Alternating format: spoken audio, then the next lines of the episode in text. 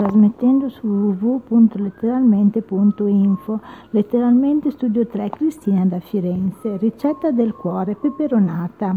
4 peperoni rossi o gialli di media grossezza, 6 grossi pomodori maturi, un, una cipolla, 2 spicchi d'aglio, 4 cucchiai di olio extravergine d'oliva, 2 foglie d'alloro, sale e alcune foglie di basilico.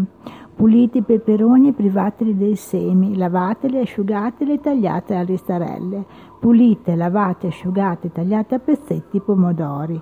In una teglia piuttosto larga versate l'olio e ammorbiditevi la cipolla sbucciata e tagliata a fettine e l'aglio schiacciato, lasciandoli cuocere tenendo adeguatamente mescolato.